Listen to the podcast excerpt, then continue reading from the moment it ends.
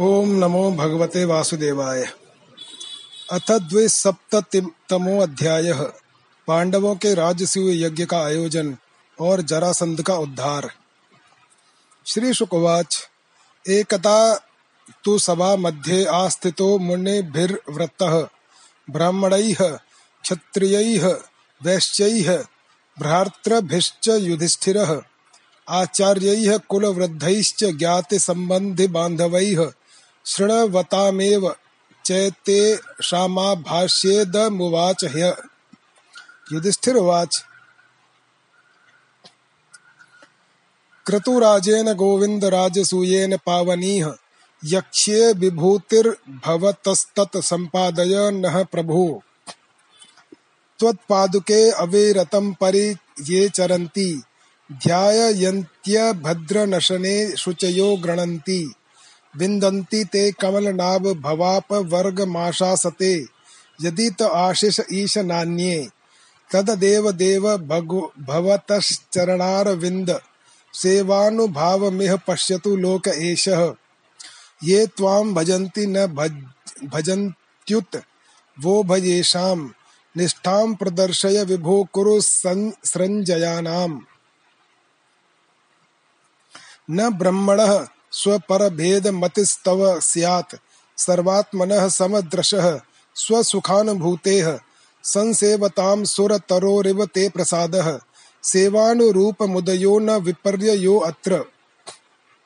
श्री सुखदेव जी कहते हैं परीक्षित एक दिन महाराज युधिष्ठिर बहुत से मुनियों, ब्राह्मणों, क्षत्रियों, वैश्यों, भीमसेन आदि भाइयों, आचार्यों, कुल के बड़े बूढ़ों, जाति बंधुओं संबंधियों एवं कुटुंबियों के साथ राजसभा में बैठे हुए थे। उन्होंने सबके सामने ही भगवान श्री कृष्ण को संबोधित करके यह बात कही। धर्मराज युधिष्ठिर ने कहा, गोविंद, मैं सर्वश्रेष्ठ राजसूय यज्ञ के द्वारा आपका और आपके परम पावन विभूति स्वरूप देवताओं का यजन करना चाहता हूँ। प्रभु, आप कृपा करके मेरा यह संकल्प पूरा कीजिए।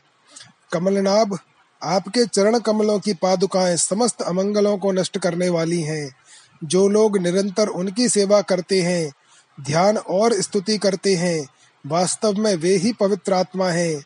वे जन्म मृत्यु के चक्कर से छुटकारा पा जाते हैं। और यदि वे सांसारिक विषयों की अभिलाषा करें तो उन्हें उनकी भी प्राप्ति हो जाती है। परंतु जो आपके चरण कमलों की शरण ग्रहण नहीं करते उन्हें मुक्ति तो मिलती ही नहीं, सांसारिक भोग भी नहीं मिलते। देवताओं के अभी आराध्य देव, मैं चाहता हूँ कि संसारी लोग आपके चरण कमलों की सेवा का प्रभाव देखें। प्रभु, कुरुवंशी और संजय वंशी नरपतियों में जो लोग आपका भजन करते हैं और जो नहीं करते, उनका अंतर आप जनता को दिखला दीजिए। प्रभु, आप सबके आत्मा समदर्शी और स्वयं आत्मानंद के साक्षात्कार हैं। स्वयं ब्रह्म है। आप में यह मैं हूँ और यह दूसरा, यह अपना है और यह पराया। इस प्रकार का भेदभाव नहीं है। फिर भी जो आपकी सेवा करते हैं, उन्हें उनकी भावना के अनुसार फल मिलता ही है। ठीक वैसे ही, जैसे कल्प वृक्ष की सेवा करने वाले को। उस फल में जो न्यूनताधिका, न्यूनाधिकता होती है वो तो न्यूनाधिक सेवा के अनुरूप ही होती है। इससे आप में विषमता या निर्दयता आदि दोष नहीं आते। श्री भगवान वाच। सम्यग व्यवसितम राजन भवता शत्रुकर्षण। कल्याणी येन ते कीर्तिर्लोकाननु भविष्यति। ऋषीणां पितृदेवानां सुहृदामपि नः प्रभो। सर्वेषामपि भूतानामीप्सितः क्रतुराडयम्। विजित्य नृपतीन् सर्वान् कृत्वा च जगतीं वशे। संभृत्य सर्वसंभारानाहरस्व महाक्रतुम्। एते ते भ्रातरो राजन लोकपालांश संभवाः। जितो अस्मयात्मवता, ते अहम दुर्जयो यो अकृतात्मभिः। न कश्चिन् मत्परम लोके तेजसा यशसा श्रिया। भवेद देवो अपि किमु पार्थिवः? भगवान श्री कृष्ण ने कहा, शत्रु विजयी धर्मराज, आपका निश्चय बहुत ही उत्तम है। राजसूय यज्ञ करने से समस्त लोकों में आपकी मंगलमय कीर्ति का विस्तार होगा। राजन, आपका यह महायज्ञ ऋषियों, पितरों, देवताओं, सगे संबंधियों, हमें और कहाँ तक कहें? समस्त प्राणियों को अभीष्ट है। महाराज, पृथ्वी के समस्त नरपतियों को जीतकर, सारी पृथ्वी को अपने वश में करके, और यज्ञोचित संपूर्ण सामग्री एकत्रित करके, फिर इस महायज्ञ का अनुष्ठान कीजिए। महाराज, आपके चारों भाई, वायु, इंद्र आदि लोकपालों के अंश से पैदा हुए हैं। वे सबके सब बड़े वीर हैं। आप तो परम मनस्वी और संयमी हैं ही। आप लोगों ने अपने सद्गुणों से मुझे अपने वश में कर लिया है। जिन लोगों ने अपनी इंद्रियों और मन को वश में नहीं किया है, वे मुझे अपने वश में नहीं कर सकते। संसार में कोई बड़े से बड़ा देवता भी तेज यश, लक्ष्मी, सौंदर्य और ऐश्वर्य आदि के द्वारा मेरे भक्त का तिरस्कार नहीं कर सकता। फिर कोई राजा उसका तिरस्कार कर दे, इसकी तो संभावना भी क्या है?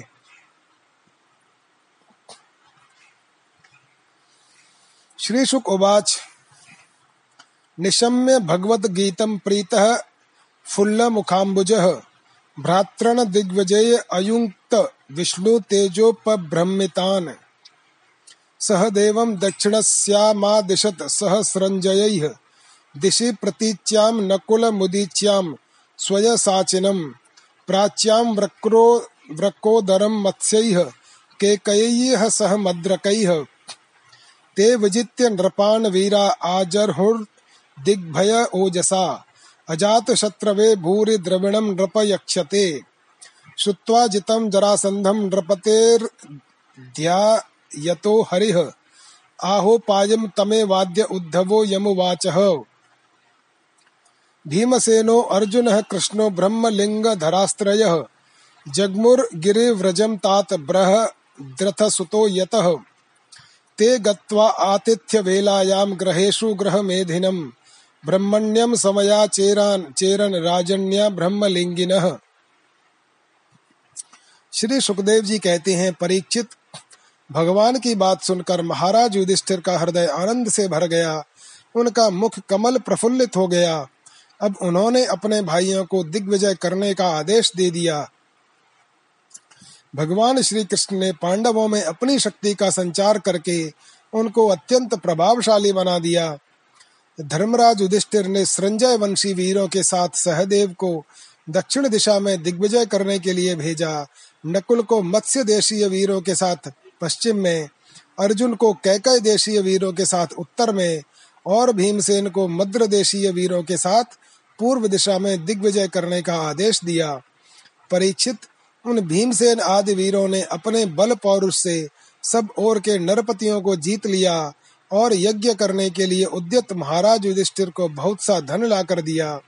जब महाराज युधिष्ठिर ने यह सुना कि अब तक जरासंध पर विजय नहीं प्राप्त की जा सकी, तब वे चिंता में पड़ गए। उस समय भगवान श्री कृष्ण ने उन्हें वही उपाय कह सुनाया जो उद्धव जी ने बतलाया था। परीक्षित, इसके बाद भीमसेन, अर्जुन और भगवान श्री कृष्ण ये तीनों ही ब्राह्मण का वेश धारण करके गिरिव्रज गए। वही जरासंध की राजधानी थी।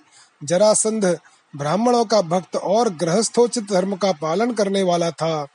उपरयुक्त तीनों क्षत्रिय ब्राह्मण का वेश धारण करके अतिथि अभ्यागतों के सत्कार के समय जरासंध के पास गए और उससे इस प्रकार याचना की।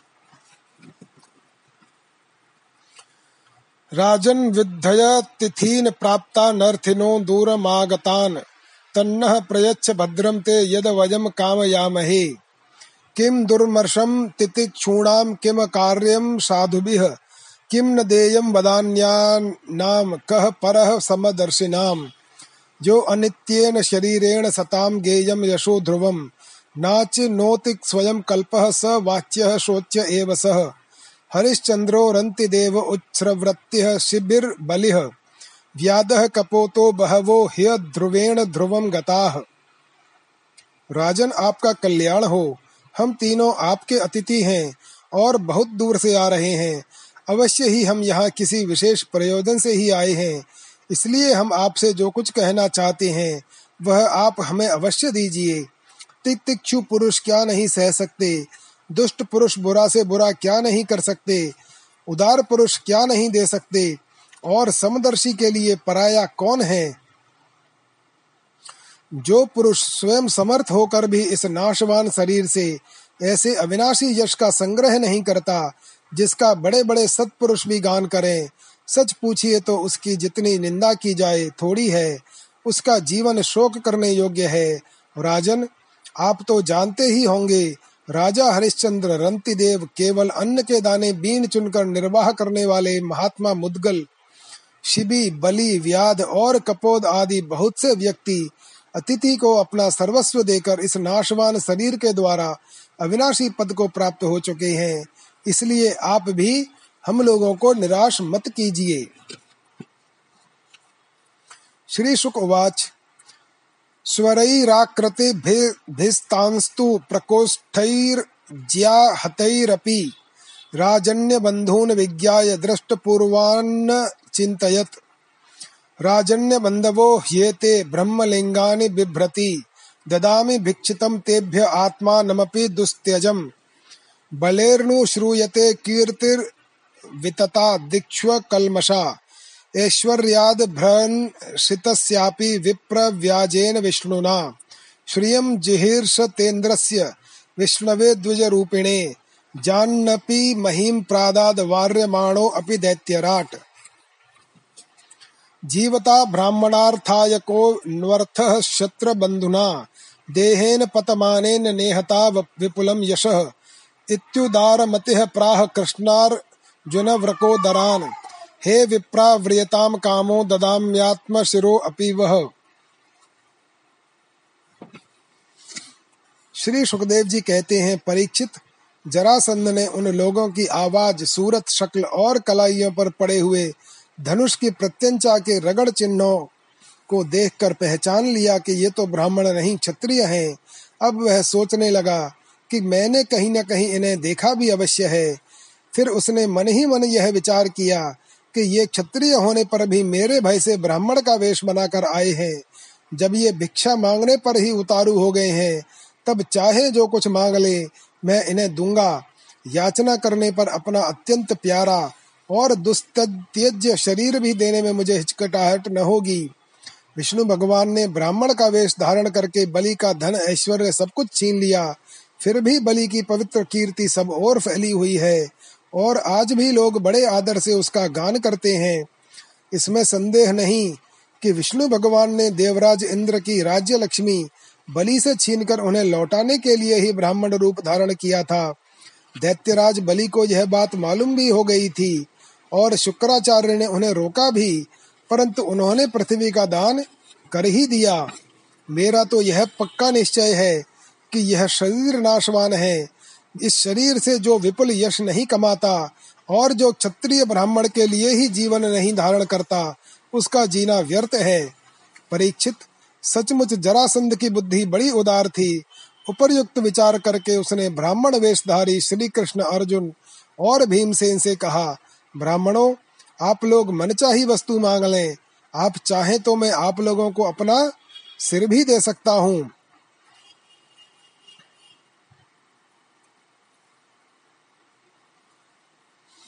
श्री भगवान उवाच युद्धम नो देहि राजेन्द्र द्वंद्वशो यदि मन्यसे। युद्धार्थिनो वयं प्राप्ता राजन्या नान्नकाक्षिणः असौ वृक्कोदरः पार्थस्तस्य भ्रातार्जुनो ह्ययम्। अन्नयोर्मातुलेयं माँ कृष्णं जानीहि ते रिपुम्। एव मा वेदितो राजा जहासोच्चैः स्म मागधः। आह चामर्षितो मंदा युद्धम तरहि ददामि वह न त्वया भीरुणा योत्स्ये, युधि विक्लव चेतसा मथुरां स्वपुरीं त्यक्त्वा समुद्रं शरणं गतः। अयं तु वयसा तुल्यो नाति सत्वो न मे समः। अर्जुनो न भवेद योद्धा भीमस्तुल्य बलो मम। इत्युक्त्वा भीमसेनाय प्रादाय महतीं गदां द्वितीयां स्वयमादाय निर्जगां पुराद बहिः। ततः समे खले वीरौ संयुक्ता वितरेतरो जग्नतुर्वज्रकल्पाभ्यां गदाभ्यां रणदुर्मदौ। मण्डलानि विचित्राणि सव्यं दक्षिणमेव च। चरतौ शुशुभे युद्धम नटयोरिव रंगिणौ ततश्चट चटा शब्दो वज्र निष्पेष सन्निभिः गदयोः क्षिप्तयो राजन दंतयोरिव दंतिनोः भगवान श्री कृष्ण ने कहा, राजेंद्र, हम लोग अन्न के इच्छुक ब्राह्मण नहीं हैं, क्षत्रिय हैं। हम आपके पास युद्ध के लिए आए हैं। यदि आपकी इच्छा हो तो हमें द्वंद्व युद्ध की भिक्षा दीजिए। देखो ये पांडु पुत्र भीमसेन है, और यह इनका भाई अर्जुन है, और मैं इन दोनों का ममेरा भाई तथा आपका पुराना शत्रु कृष्ण हूँ। जब भगवान श्री कृष्ण ने इस प्रकार अपना परिचय दिया, तब राजा जरासंध ठठाकर हंसने लगा और चिढ़कर बोला, अरे मूर्खो, यदि तुम्हें युद्ध की ही इच्छा है तो लो, मैं तुम्हारी प्रार्थना स्वीकार करता हूँ। परंतु कृष्ण तुम तो बड़े डरपोक हो, युद्ध में तुम घबरा जाते हो। यहाँ तक कि मेरे डर से तुमने अपनी नगरी मथुरा भी छोड़ दी और समुद्र की शरण ली है, इसलिए मैं तुम्हारे साथ नहीं लड़ूँगा। यह अर्जुन भी कोई योद्धा नहीं है, एक तो अवस्था में मुझसे छोटा, दूसरा कोई विशेष बलवान भी नहीं है, इसलिए यह भी मेरे जोड़ का वीर नहीं है। मैं इसके साथ भी नहीं लड़ूँगा। रहे भीमसेन ये अवश्य ही मेरे समान बलवान और मेरे जोड़ के हैं। जरासंध ने यह कहकर भीमसेन को एक बहुत बड़ी गदा दे दी और स्वयं दूसरी गदा लेकर नगर से बाहर निकल आया। अब दोनों रणोन्मत्त वीर अखाड़े में आकर एक दूसरे से भिड़ गए और अपनी वज्र के समान कठोर गदाओं से एक दूसरे पर चोट करने लगे। वे दाएँ बाएँ तरह तरह के पैंतरे बदलते हुए ऐसे शोभायमान हो रहे थे। मानो दो श्रेष्ठ नट रंगमंच पर युद्ध का अभिनय कर रहे हों। परीक्षित, जब एक की गदा दूसरे की गदा से टकराती, तब ऐसा मालूम होता, मानो युद्ध करने वाले दो हाथियों के दांत आपस में भिड़कर चटचटा रहे हो, या बड़े ज़ोर से बिजली तड़क रही हो। ते वै गदे भुज जवेन निपात्यमाने, अन्योन्यतो असकटे पाद करोरु जत्रून।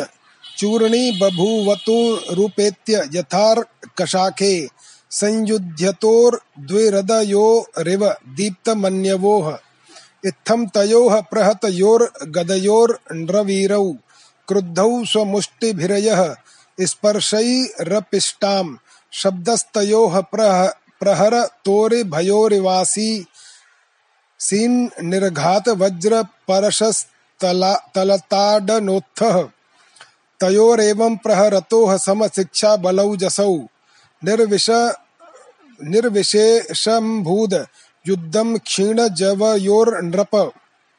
एवं तयोर्महाराज युध्यतोः सप्तविंशतिः। दिनानि निरगंस्तत्र सुहृद्वन्निशि तिष्ठतोः एकदा मातुलेजं वै प्राह राजन व्रकोदरः। न शक्तो अहम जरासंधम निर्जेतुम युधि माधव। शत्रोर्जन्म मृति विद्वान जीवितम च जराकृतम पार्थ माप्यायन स्वेन तेज धरिह। जब जो जब दो हाथी क्रोध में भड़कर लड़ने लगते हैं और आग, आग की डालियाँ तोड़ तोड़ कर एक दूसरे पर प्रहार करते हैं उस समय एक दूसरे की चोट से वे डालियाँ चूर चूर हो जाती हैं। वैसे ही जब जरासंध और भीमसेन बड़े वेग से गदा चला चला कर एक दूसरे के कंधों, कमरों, पैरों, हाथों, जांगों और हंसलियों पर चोट करने लगे। तब उनकी गदाएँ उनके अंगों से टकराकर चूर चूर होने लगीं। इस प्रकार जब गदाएँ चूर चूर हो गईं, तब दोनों वीर क्रोध में भरकर अपने घूसों से एक दूसरे को कुचल डालने की चेष्टा करने लगे। उनके घूसे ऐसे चोट करते, मानो लोहे का घन गिर रहा हो, एक दूसरे पर खुलकर चोट करते हुए दो हाथियों की तरह उनके थप्पड़ों और घूसों का कठोर शब्द बिजली की कड़कड़ाहट के समान जान पड़ता था। परीक्षित, जरासंध और भीमसेन दोनों की गदा युद्ध में कुशलता, बल और उत्साह समान थे। दोनों की शक्ति तनक भी क्षीण नहीं हो रही थी। इस प्रकार लगातार प्रहार करते रहने पर भी दोनों में से किसी की जीत या हार न हुई। दोनों वीर रात के समय मित्र के समान रहते और दिन में छूटकर एक दूसरे पर प्रहार करते और लड़ते। महाराज, इस प्रकार उनके लड़ते लड़ते सत्ताईस दिन बीत गए। प्रिय परीक्षित, अट्ठाईसवें दिन भीमसेन ने अपने ममेरे भाई श्री कृष्ण से कहा श्री कृष्ण मैं युद्ध में जरासंध को नहीं जीत सकता। भगवान श्री कृष्ण जरासंध के जन्म और मृत्यु का रहस्य जानते थे और यह भी जानते थे कि जरा राक्षसी ने जरासंध के शरीर के दो टुकड़ों में जोड़कर इसे जीवन दान दिया है। इसलिए उन्होंने भीमसेन के शरीर में अपनी शक्ति का संचार किया और जरासंध के वध का उपाय सोचा। संचिन्त्यारे वधोपायं भीमस्यामोघदर्शनः दर्शयामास विटपं पाटयन्निव संज्ञया। तदविज्ञाय महासत्त्वो भीमः प्रहरतां वरः। गृहीत्वा पादयोः शत्रुं पातयामास भूतले। एकं पादं पदा आक्रम्य दोर्भ्यामन्यं प्रगृह्य सः। गुदतः पाटयामास शाखामिव महागजः। एकपादो रुवृषण कटिपृष्ठस्तननांसके एक बाहुवक्षि भ्रूकर्णे शकले दद्रशु प्रजाः। हाहाकारो महानासीन्य हते मगधेश्वरे पूजया मास तुर्भीमं परिरभ्य जयाच्युतौ। सह भावनम अभ्यसिंचद मे आत्मा मगधानां पतिं प्रभु। मोचया मास राजन्यान संरुद्धा मागदेन ये। परीक्षित भगवान का ज्ञान अबाध है। अब उन्होंने उसकी मृत्यु का उपाय जानकर एक वृक्ष की डाली को बीचों बीच से चीर दिया और इशारे से भीमसेन को दिखाया। वीर शिरोमणि एवं परम शक्तिशाली भीमसेन ने भगवान श्री कृष्ण का अभिप्राय समझ लिया और जरासंध के पैर पकड़कर उसे धरती पर दे मारा। फिर उस, उसके एक पैर को अपने पैर के नीचे दबाया और दूसरे को अपने हाथों से पकड़ लिया।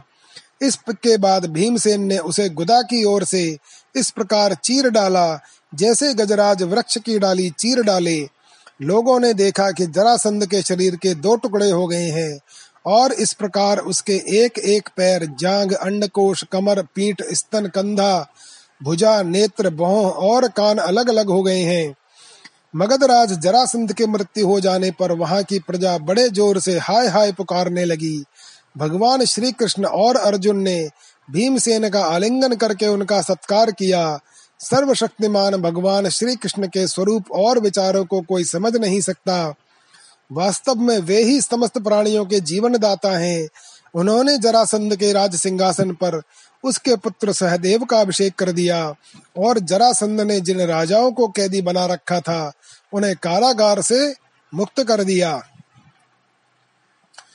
इति श्रीमद्भागवते महापुराणे पारमहंस्यां संहितायां दशम स्कन्धे उत्तरार्धे जरासन्धवधो नाम द्विसप्ततितमो अध्यायः। अथ त्रिसप्ततितमो अध्यायः। जरासंध के जेल से छूटे हुए राजाओं की विदाई और भगवान का इंद्रप्रस्थ लौट आना। श्री शुक उवाच। अयुते द्वे शतान्यष्टौ लीलया युधि निर्जिताः। ते निर्गता गिरिद्रोण्यां मलिना मलवाससः। क्षुत्क्षामाः शुष्कवदनाः संरोधपरिकर्षिताः। दद्रशुस्ते घनश्यामं पीतकौशेयवाससम्।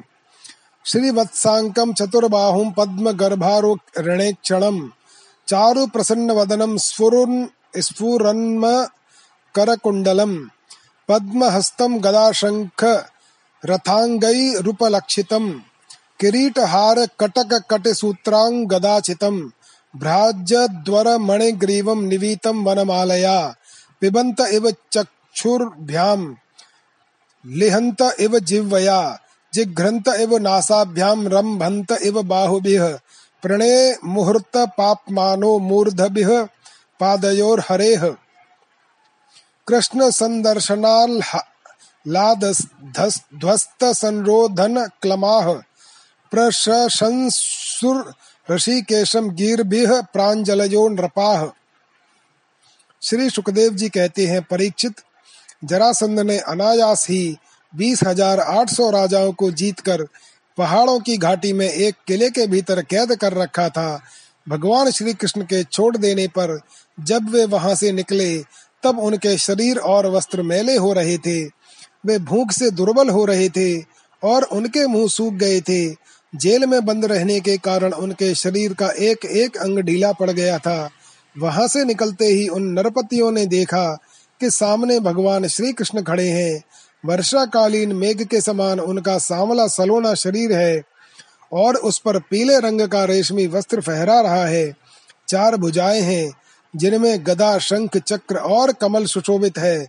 वक्षस्थल पर सुनहली रेखा श्री वत्स का चिन्ह है और कमल के भीतरी भाग के समान कोमल रत्नारे नेत्र हैं। सुंदर वदन प्रसन्नता का सदन है। कानों में मकराकृति कुंडल झिलमिला रहे हैं। सुंदर मुकुट, मोतियों का हार, कड़े, करधनी और बाजूबंद अपने अपने स्थान पर शोभा पा रहे हैं।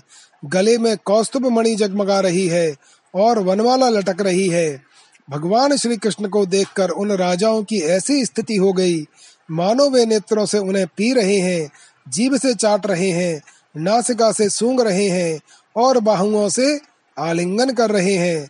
उनके सारे पाप तो भगवान के दर्शन से ही धुल चुके थे। उन्होंने भगवान श्री कृष्ण के चरणों पर सर रखकर प्रणाम किया। भगवान श्री कृष्ण के दर्शन से उन राजाओं को इतना अधिक आनंद हुआ कि कैद में रहने का क्लेश बिल्कुल जाता रहा। वे हाथ जोड़कर विनम्र वाणी से भगवान श्री कृष्ण की स्तुति करने लगे। राजान उचुह नमस्ते देव देवेश प्रपन्नार ते हराव्यय। प्रपन्नान पाहिन कृष्ण निर्विणान घोर संसृतेह नैनम नाथान वसूयामो मागदम मधुसूदन। अनुग्रहो यद भवतो राज्ञाम राज्य च्युतिर्विभो राज्यैश्वर्य मदोन्नद्धो न श्रेयो विन्दते नृपः। त्वन्माया मोहितो अनित्या मन्यते संपदो अचलाः। मृगतृष्णाम यथा बाला मन्यत मन्यन्त उदकाशयम्। एवं वैकारिकी माया मयुक्ता वस्तु चक्षते।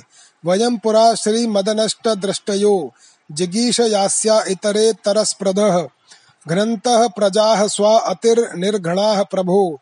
मृत्युं पुरस्त्वाविगणन्य दुर्मदाः।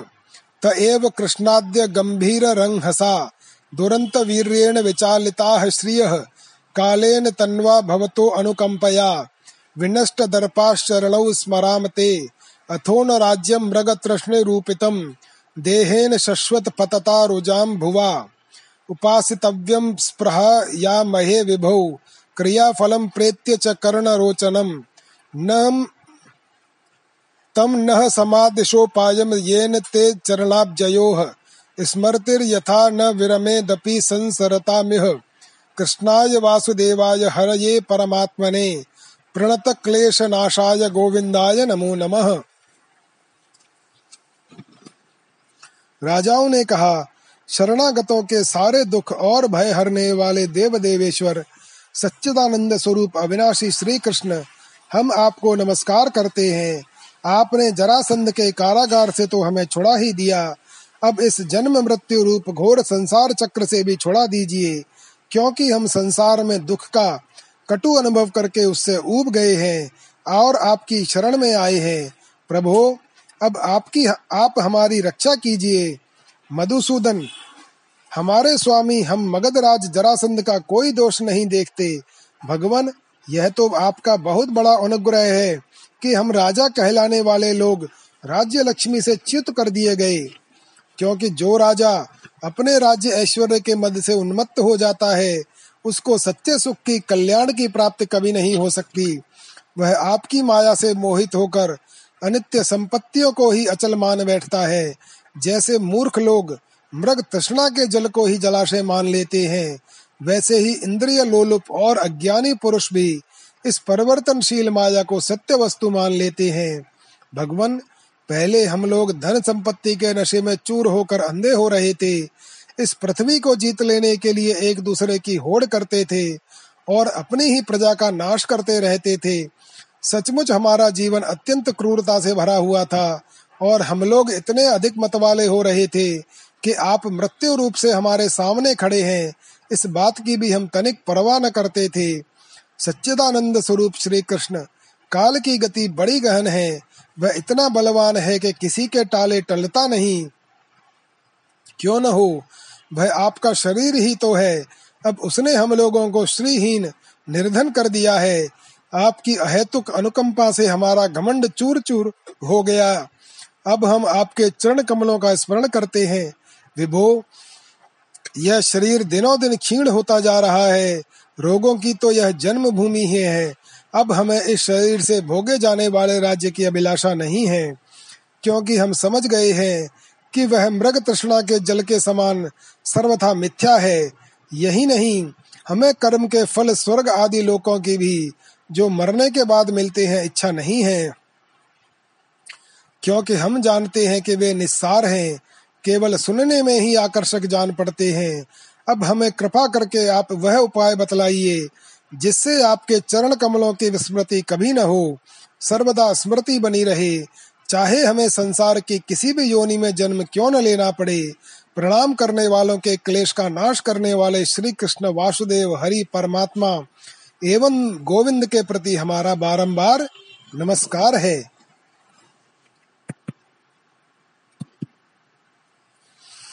श्री शुक उवाच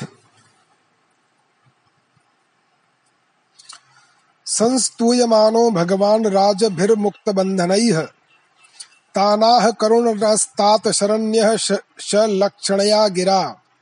श्री भगवान उवाच। अद्य प्रभृति वो भूपा मय्यात्मन्यखिलेश्वरे सुदृढ़ा जायते भक्तिर्बाढ़ तथा दिष्टया व्यवसितम भूपा भवंत ऋतभाषिणः श्रियेश्वर्य मदोन्नाहम पश्य उन्मादकम नृणाम। हे हयो नहुषो वेनो रावणो नरको अपरे श्रीमद्दाद भ्रंसिताः स्थानाद देव दैत्य नरेश्वराः भवन्त एतद् विज्ञाय देहाद्युत्पाद्यमन्तवत्। माम यजन्तो अध्वय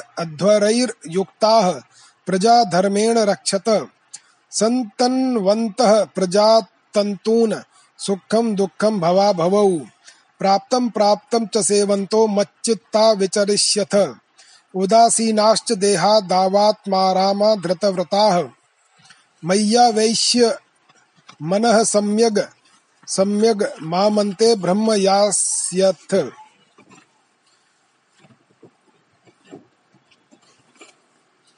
श्री सुखदेव जी कहते हैं, परीक्षित, कारागार से मुक्त राजाओं ने जब इस प्रकार करुणा वरुणालय भगवान श्री कृष्ण की स्तुति की, तब शरणागत रक्षक प्रभु ने बड़ी मधुर वाणी से उनसे कहा भगवान श्री कृष्ण ने कहा, नरपतियों, तुम लोगों ने जैसी इच्छा प्रकट की है, उसके अनुसार आज से मुझमें तुम लोगों की निश्चय ही सुदृढ़ भक्ति होगी। यह जान लो कि मैं सबका आत्मा और सबका स्वामी हूँ।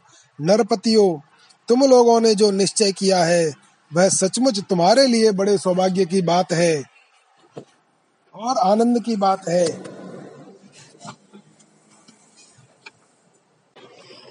तुम लोगों ने मुझसे जो कुछ कहा है वह बिल्कुल ठीक है, क्योंकि मैं देखता हूँ धन संपत्ति और ऐश्वर्य के मद से चूर होकर बहुत से लोग उच्छृंखल और मतवाले हो जाते हैं। हे, है, नहुष, वेन, रावण, नरकासुर आदि। अनेकों देवता, दैत्य और नरपति श्रीमद के कारण अपने स्थान से पद से च्युत हो गए। तुम लोग यह समझ लो कि शरीर और इसके संबंधी पैदा होते हैं, इसलिए उनका नाश भी अवश्यम अवश्यम भावी है। अतः उनमें आसक्ति मत करो।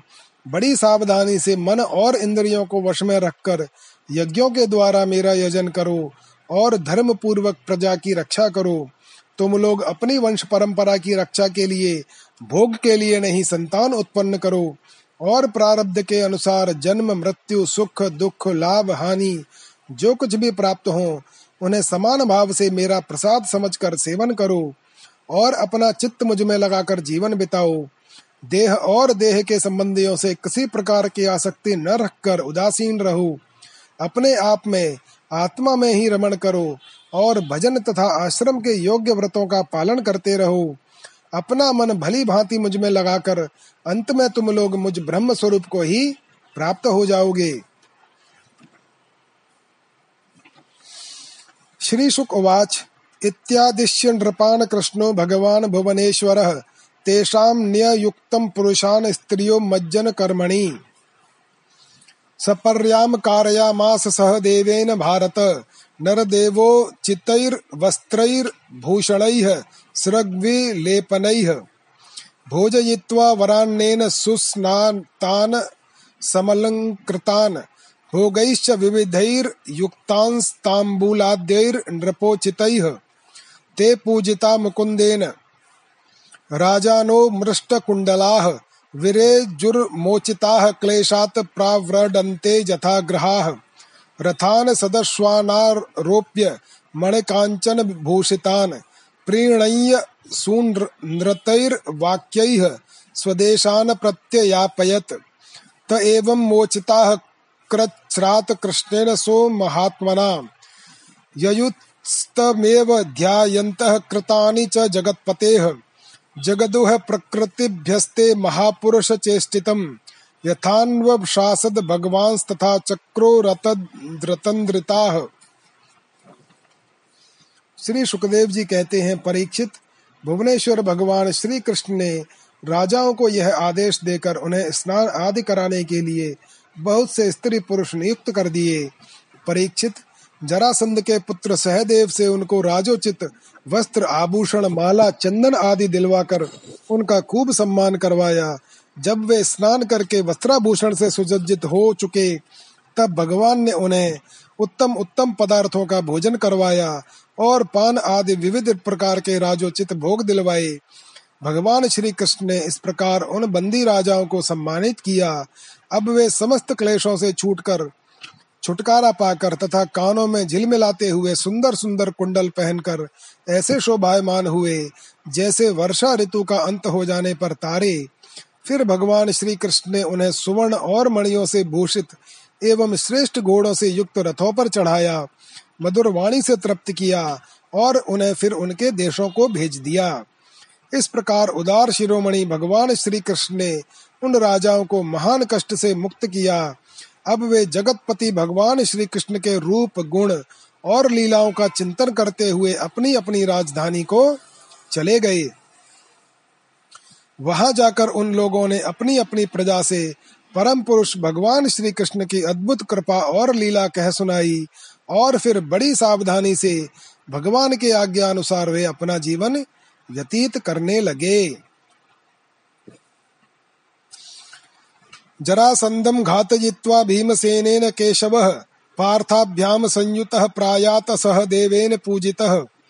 गत्वा ते खांडव प्रस्थम शंखान दद्मुर्जितारयः, हर्षयन्तः स्वसुहृदो दुर्हदाम चासुखावहाः। तच्छ्रुत्वा प्रीतमनस इन्द्रप्रस्थ निवासिनः मेनिरे मागधम शांतम राजा चाप्त मनोरथः अभिवन्द्याथ राजानम् भीमार्जुन जनार्दनाः सर्वामाश्रावयाञ्चक्रुरात्मना यदनुष्ठितम्। निशम्य धर्मराजस्तत केशवेनानुकम्पितम् आनन्दाश्रुकलां मुञ्चन प्रेमणा नोवाच किंचन परीक्षित, इस प्रकार भगवान श्री कृष्ण भीमसेन के द्वारा जरासंध का वध करवा कर भीमसेन और अर्जुन के साथ जरासंध नंदन सहदेव से सम्मानित होकर इंद्रप्रस्थ के लिए चले। उन विजयी वीरों ने इंद्रप्रस्थ के पास पहुंचकर अपने अपने शंख बजाए, जिससे उनके इष्ट मित्रों को सुख और शत्रुओं को बड़ा दुख हुआ। इंद्रप्रस्थ निवासियों का मन उस शंख ध्वनि को सुनकर खिल उठा। उन्होंने समझ लिया कि जरासंध मर गया और अब राजा युधिष्ठिर का राजसूय यज्ञ करने का संकल्प एक प्रकार से पूरा हो गया। भीमसेन, अर्जुन और भगवान श्री कृष्ण ने राजा युधिष्ठिर की वंदना की। और वह सब कृत्य कह सुनाया, जो उन्हें जरासंध के वध के लिए करना पड़ा था। धर्मराज युधिष्ठिर भगवान श्री कृष्ण के इस परम अनुग्रह की बात सुनकर प्रेम से भर गए। उनके नेत्रों से आनंद के आंसुओं की बूंदें टपकने लगी और वे उनसे कुछ भी कह न सके। इति श्रीमद्भागवते महापुराणे पारमहंस्याम संगीतायाम दशम स्कंदे उत्तरार्धे कृष्णाद्यागमने त्रिसप्ततितमो अध्यायः अथ चतुः अध्यायः भगवान की अग्र पूजा और शिशुपाल का उद्धार। श्री शुक उवाच। एवं युधिष्ठिरो राजा जरासंध वदम विभोह। कृष्णस्य चानुभावं तं श्रुत्वा प्रीतस्तं ब्रवीत्। युधिष्ठिर्वाच ये स्युस्त्रैलोक्य गुरवः सर्वे लोकमहेश्वराः। वहन्ति दुर्लभं लब्ध्वा शिरसेवानुशासनम्। स भवा नरविन्दाक्षो दीनानामीशमानिनाम् दत्ते अनुशासनं भूमंस्त दत्यन्तविडम्बनम् न हे कस्याद्वितीयस्य ब्रह्मणः परमात्मनः। कर्मभिर्वर्धते तेजो ह्रसते च यथा रवेः न वै ते अजित भक्तानां ममाहमिति माधव। त्वं तवेति च नानादीह पशूनामिव वैकृता। श्री सुखदेव जी कहते हैं, परीक्षित, धर्मराज युधिष्ठिर, जरासंध का वध और सर्वशक्तिमान भगवान श्री कृष्ण की अद्भुत महिमा सुनकर बहुत प्रसन्न हुए और उनसे बोले, धर्मराज युधिष्ठिर ने कहा, सच्चिदानंद स्वरूप श्री कृष्ण त्रिलोकी के स्वामी ब्रह्मा, शंकर आदि और इंद्र आदि लोकपाल सब आपकी आज्ञा पाने के लिए तरसते रहते हैं। और यदि वह मिल जाती है तो बड़ी श्रद्धा से उसको शिरोधार्य करते हैं। अनंत, हम लोग हैं तो अत्यंत दीन, परंतु मानते हैं अपने को भूपति और नरपति। ऐसी स्थिति में है तो हम दंड के पात्र। परंतु आप हमारी आज्ञा स्वीकार करते हैं और उसका पालन करते हैं। सर्वशक्तिमान कमल नयन भगवान के लिए यह मनुष्य लीला का अभिनय मात्र है।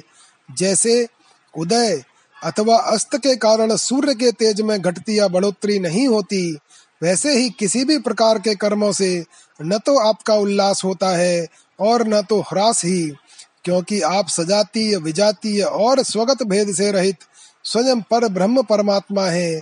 किसी से पराजित न होने वाले माधव, यह मैं हूँ और यह मेरा है। और यह तू है और यह तेरा। इस प्रकार की विकार युक्त वेद भेद बुद्धि तो पशुओं की होती है, जो आपके अनन्य भक्त हैं। उनके चित्त में ऐसे पागलपन के विचार कभी नहीं आते। फिर आप में तो होंगे ही कहाँ से? इसलिए आप जो कुछ कर रहे हैं, वह लीला ही लीला है।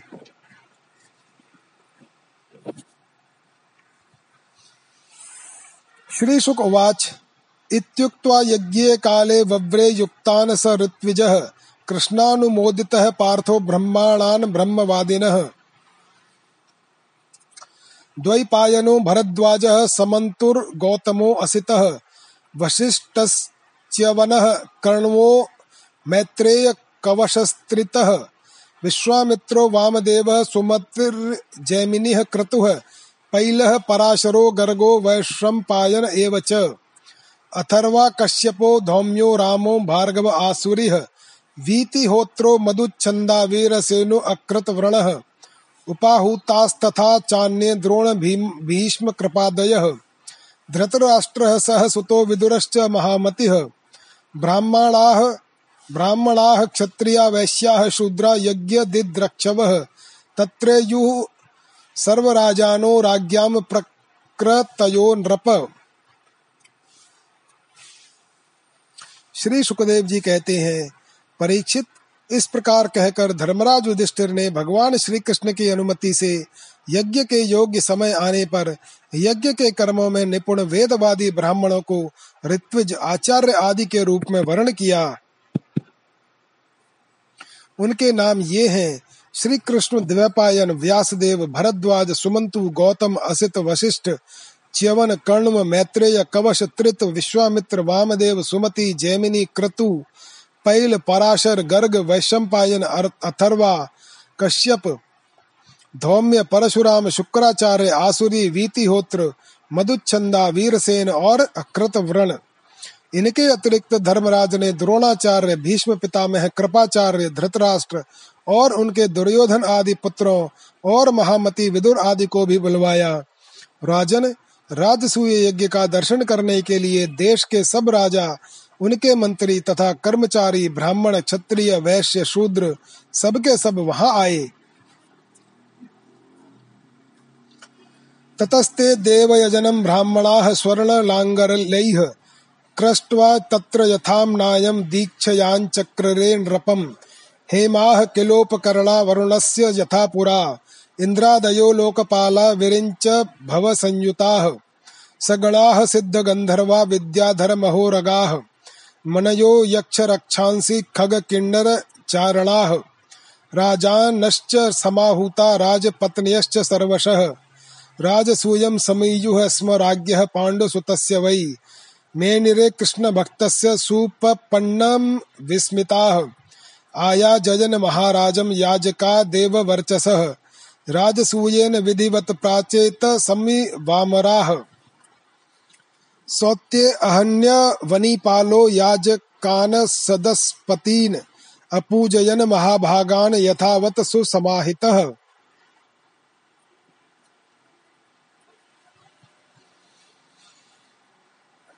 इसके बाद ऋत्विज ब्राह्मणों ने सोने के हलों से यज्ञ भूमि को जितवाकर राजा युधिष्ठिर को शास्त्रानुसार यज्ञ की दीक्षा दी।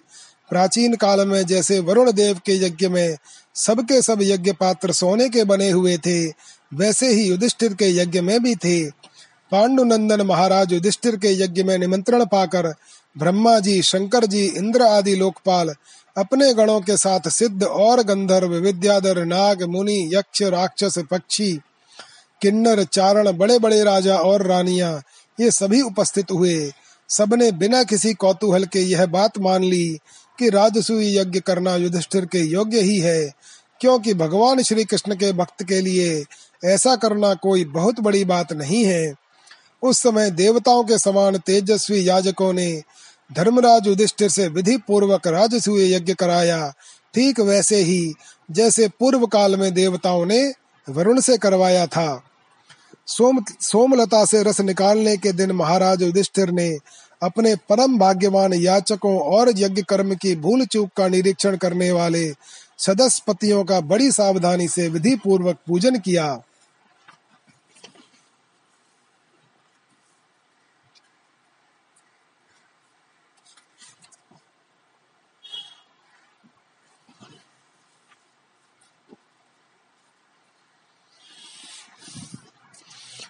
सदस्याग्रयार्हणार्हं वै विमृशन्तः सभासदः। नाध्य गच्छन्न नैकान्त्यात्, सह देवस्तदा ब्रवीत् अर्हति ह्यच्युतः, श्रेष्ठयं भगवान् सात्वतां पतिः। एष वै देवताः सर्वा देशकालधनादयः यदात्मकमिदं विश्वं कृतवश्च यदात्मकाः। अग्निराहुतयो मन्त्राः साङ्ख्यं योगश्च यत्परः। एक एवा द्वितीयो असावैतदात्म्यमिदं जगत्। आत्मना आत्माश्रयः सभ्याः सृजत्यवति हन्त्यजः। विविधानीह कर्माणि जनयन यदवेक्षया। ईहते यदयं सर्वः श्रेयो धर्मादिल्लक्षणम् तस्मात् कृष्णाय महते दीयतां परमार्हणम्। एवं चेत सर्वभूतानामात्मनश्चार्हणं भवेत्। सर्वभूतात्मभूताय कृष्णायानन्यदर्शिने देयं शान्ताय पूर्णाय दत्तस्यानन्त्यमिच्छता इत्युक्त्वा सह देवो अभूत तूष्णीं कृष्णानुभाववित्। तच्छ्रुत्वा तुष्टुवः, सर्वे साधु साध्विती सत्तमाह अब सभासद लोग इस विषय पर विचार करने लगे कि सदस्यों में सबसे पहले किसकी पूजा, यानी अग्र पूजा होनी चाहिए? जितनी मति, उतने मत। इसलिए सर्वसम्मति से कोई निर्णय न हो सका। ऐसी स्थिति में सहदेव ने कहा यदुवंश शिरोमणि भक्त वत्सल भगवान श्री कृष्ण ही सदस्यों में सर्वश्रेष्ठ और अग्र पूजा के पात्र हैं, क्योंकि यदि यही समस्त देवताओं के रूप में है, और देश, काल, धन आदि जितनी भी वस्तुएँ हैं, उन सबके रूप में भी यही है। यह सारा विश्व श्री कृष्ण का ही रूप है। समस्त यज्ञ भी श्री कृष्ण स्वरूप ही है। भगवान श्री कृष्ण ही अग्नि, आहुति और मंत्रों के रूप में है। ज्ञान मार्ग और कर्म मार्ग, ये दोनों भी श्री कृष्ण की प्राप्ति के ही हेतु हैं। सभासदों में कहाँ तक वर्णन करूँ? भगवान श्री कृष्ण वह एक रस, अद्वितीय ब्रह्म है, जिसमें सजातीय, विजातीय और स्वगत भेद नाम मात्र का भी नहीं है। यह संपूर्ण जगत उन्हीं का स्वरूप है वे अपने आप में ही स्थित और जन्म, अस्तित्व, वृद्धि आदि छह भाव विकारों से रहित हैं। वे अपने आत्म स्वरूप संकल्प से ही जगत की सृष्टि, पालन और संहार करते हैं। सारा जगत श्री कृष्ण के ही अनुग्रह से अनेकों प्रकार के कर्म का अनुष्ठान करता हुआ धर्म, अर्थ, काम और मोक्ष रूप पुरुषार्थों का संपादन करता है। इसलिए सबसे महान भगवान श्री कृष्ण की ही अग्र पूजा होनी चाहिए। इनकी पूजा करने से समस्त प्राणियों की तथा अपनी भी पूजा हो जाती है। जो अपने दान धर्म को अनंत भाव से युक्त करना चाहता हो, उसे चाहिए कि समस्त प्राणियों और पदार्थों के अंतरात्मा भेदभाव रहित परम शांत और परिपूर्ण भगवान श्री कृष्ण को ही दान करे। परीक्षित सहदेव भगवान की महिमा और उनके प्रभाव को जानते थे, इतना कहकर वे चुप हो गए। उस समय धर्मराज युधिष्ठिर की यज्ञ सभा में जितने सत्पुरुष उपस्थित थे, सबने एक स्वर से बहुत ठीक और बहुत ठीक कहकर सहदेव की बात का समर्थन किया।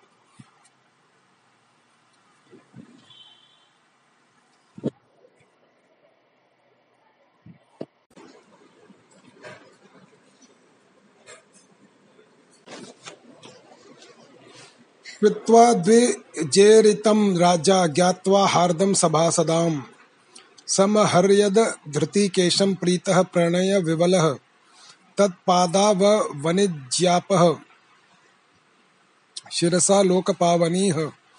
स भार्यः सानो जामात्यः। स कुटुम्बो अवहन्मुदा वासोभ्यः पीतकौशेयभूषणैश्च महाधनैः।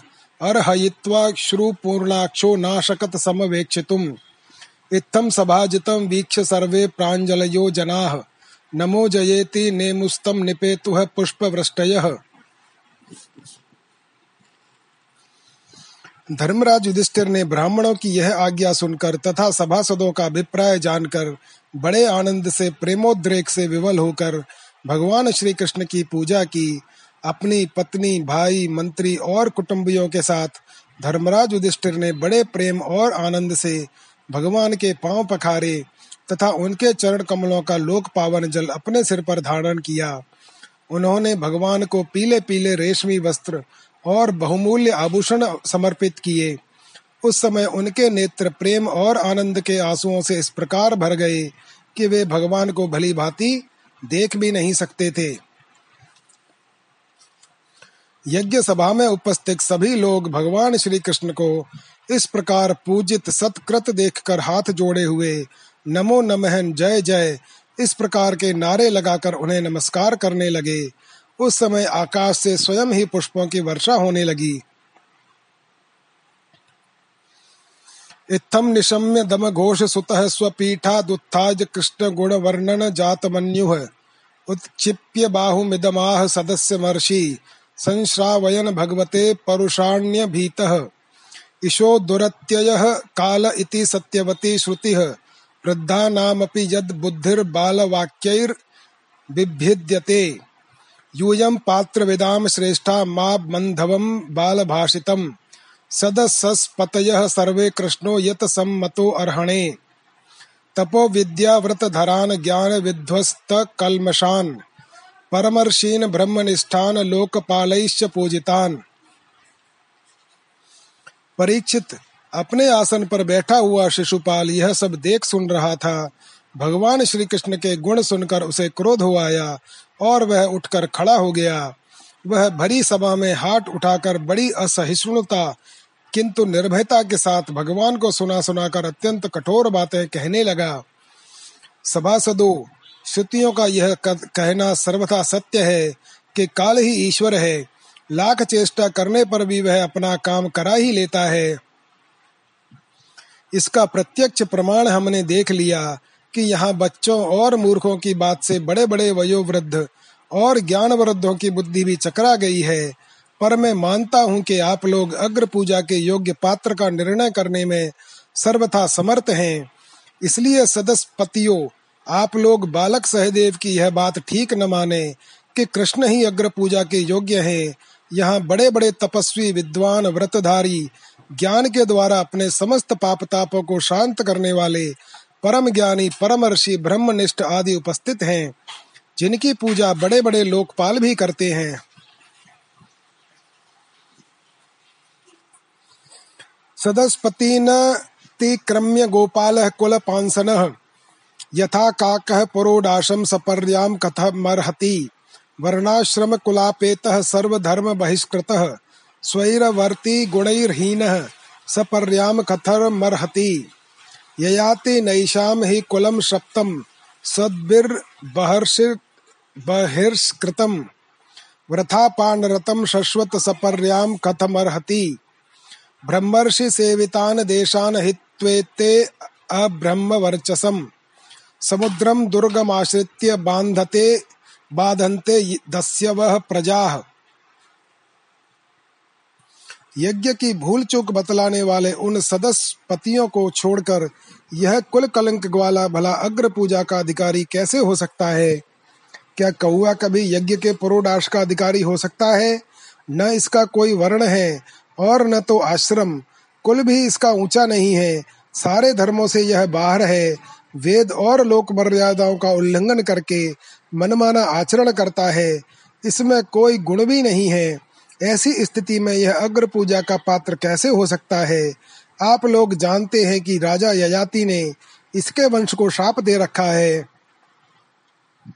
इसलिए सत्पुरुषों ने इस वंश का ही बहिष्कार कर दिया है। ये सब सर्वथा व्यर्थ मधुपान में आसक्त रहते हैं। फिर ये अग्र पूजा के योग्य कैसे हो सकते हैं? इन सबने ब्रह्मर्षियों के द्वारा सेवित मथुरा आदि देशों का परित्याग कर दिया और ब्रह्म वर्चस के विरोधी समुद्र में किला बनाकर रहने लगे। वहाँ से जब ये बाहर निकलते हैं तो डाकुओं की तरह सारी प्रजा को सताते हैं। एवमादीन्य भद्राणी बभाषे नष्ट मंगल नोवाच किंचित भगवान यथा सिंह शिवारुतम। भगवन्नेन नंदनम श्रुत्वा दुःसहम तत्सभासदः कर्णोपिधाय निर्जग्मुह शपन्तश्चेदिपं रुषा निन्दां भगवतः शृणवंस तत्परस्य जनस्य वा। ततो नापेति यः सोऽपि यात्यधः सुकृताच्युतः। ततः पाण्डुसुताः क्रुद्धा मत्स्यै मत्स्यकेकयसृञ्जयाः। उदायुधाः समुत्तस्थुः। शिशुपालजिङ्घासवः ततश्चैद्यस्त्वसम्भ्रान्तो जग्रहे खड्गचर्मणि। भर्त्सयन् कृष्णपक्षीयान् राज्ञः सदसि भारत। परीक्षित सच पूछो तो शिशुपाल का सारा शुभ नष्ट हो चुका था। इसी से उसने और भी बहुत सी कड़ी कड़ी बातें भगवान श्री कृष्ण को सुनाई। परंतु जैसे सिंह कभी सियार के हुआ हुआ पर ध्यान नहीं देता, वैसे ही भगवान श्री कृष्ण चुप रहे। उन्होंने उसकी बातों का कुछ भी उत्तर न दिया, परंतु सभासदों के लिए भगवान की निंदा सुनना असह्य था। उनमें से कई अपने अपने कान बंद करके क्रोध से शिशुपाल को गाली देते हुए बाहर चले गए। परीक्षित, जो भगवान की या भगवत परायण भक्तों की निंदा सुनकर वहाँ से हट नहीं जाता, वह अपने शुभ कर्मों से च्युत हो जाता है और उसकी अधोगति होती है। परीक्षित अब शिशुपाल को मार डालने के लिए पांडव मत्स्य कैकय और संजय वंशी नरपति क्रोधित होकर हाथों में हथियार ले उठ खड़े हुए। परंतु शिशुपाल को इससे कोई घबराहट न हुई।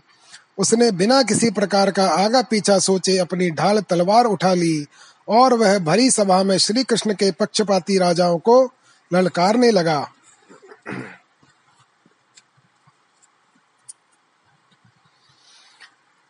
तावदुत्थाय भगवान स्वान निर्वाय स्वयं रुषा शिरः चक्रेण जहारा पततो रिपोह। शब्द कोलाहलो अप्यासीत शिशुपाले हते महान।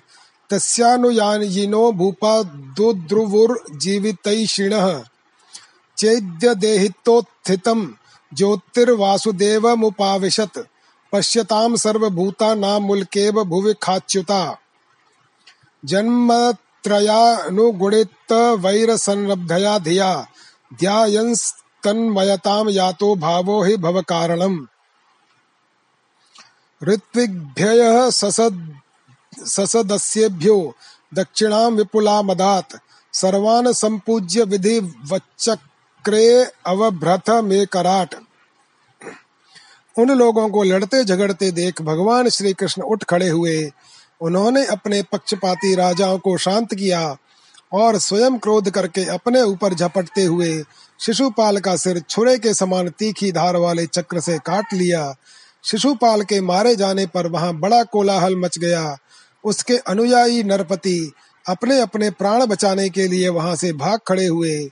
जैसे आकाश से गिरा हुआ लूक धरती में समा जाता है, वैसे ही सब प्राणियों के देखते देखते शिशुपाल के शरीर से एक ज्योति निकलकर भगवान श्री कृष्ण में समा गई। परीक्षित शिशुपाल के अंतकरण में लगातार तीन जन्म से वैर भाव की अभिवृद्धि हो रही थी और इस प्रकार वैर भाव से ही सही ध्यान करते करते वह तन्मय हो गया, पार्षद हो गया। सच है, मृत्यु के बाद होने वाली गति में भाव ही कारण है। शिशुपाल की सदगति होने के बाद चक्रवर्ती धर्मराज युधिष्ठिर ने सदस्यों और ऋत्विजों को पुष्कल दक्षिणा दी, तथा सबका सत्कार करके विधि पूर्वक यज्ञांत स्नान, अवभ्रत स्नान किया।